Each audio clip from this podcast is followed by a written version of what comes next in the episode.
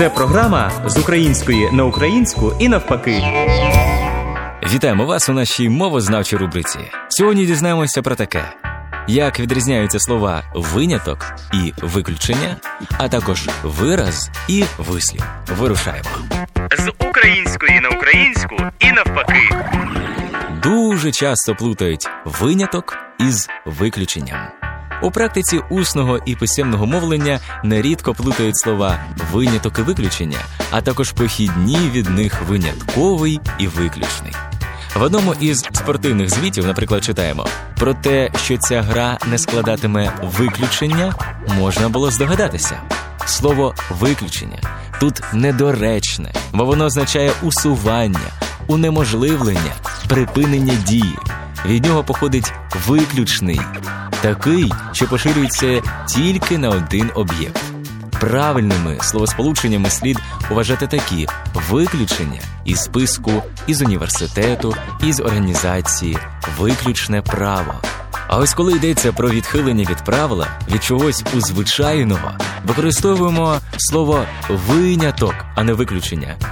Похідне від якого винятковий означає особливий, надзвичайний. Наприклад, тато мій рішуча і тверда людина, хоч і мрій. Нібито ці якості в людині не поєднуються, але тато, мабуть, виняток. Виключення з інституту засмутило не так недисциплінованого студента, а як його батьків.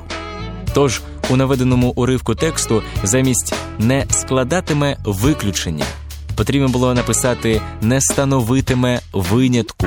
Треба писати і казати винятковий випадок, виняткова мужність, виняткові умови, а не виключний випадок. Не плутаємо слова виняток і виключення. З української на українську і навпаки. Ну а тепер слова, які дуже часто плутають: вираз і вислів. Українські синоніми вираз і вислів у російській мові утворюються лише одним словом вираження. На цій підставі деякі мовці намагаються і в українських текстах усюди вживати вираз, нехтуючи лексему вислів. За лексичними нормами сучасної української мови маємо такий розподіл значень: вираз це вияв настрою, почуттів на обличчі. А ось вислів це фраза, мовний зворот. Наприклад, сильне із грубуватими рисами храпшукове обличчя сьогодні мало вираз невластивої йому розгубленості. Від таких висловів, як оклик дум, сонний шум і таке інше, просто в голові паморочиться, писав Коцюбинський.